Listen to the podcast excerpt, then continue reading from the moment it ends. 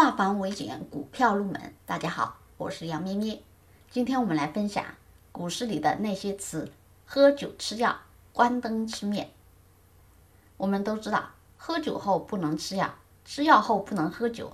但在股市中，喝酒吃药却可以并行。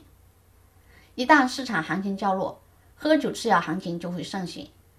本质上是因为酿酒与药板块属于消费类板块。受宏观经济，尤其是通胀水平步调基本上一致，抗通胀和防御性能力较强。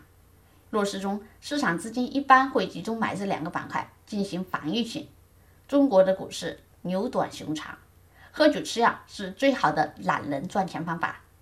二零二零年疫情盛行，所以首先炒作的是疫苗医疗股，叫吃药，然后是喝酒。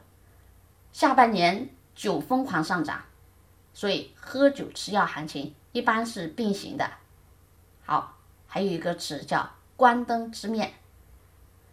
二零一一年十二月七号，重庆啤酒黑天鹅事件发生，引发了股价连续跌停。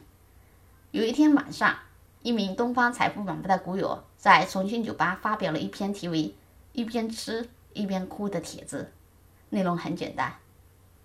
今天回到家，煮了点面吃，一边吃，一边吃，一边哭，泪水滴落在碗里，没有开灯。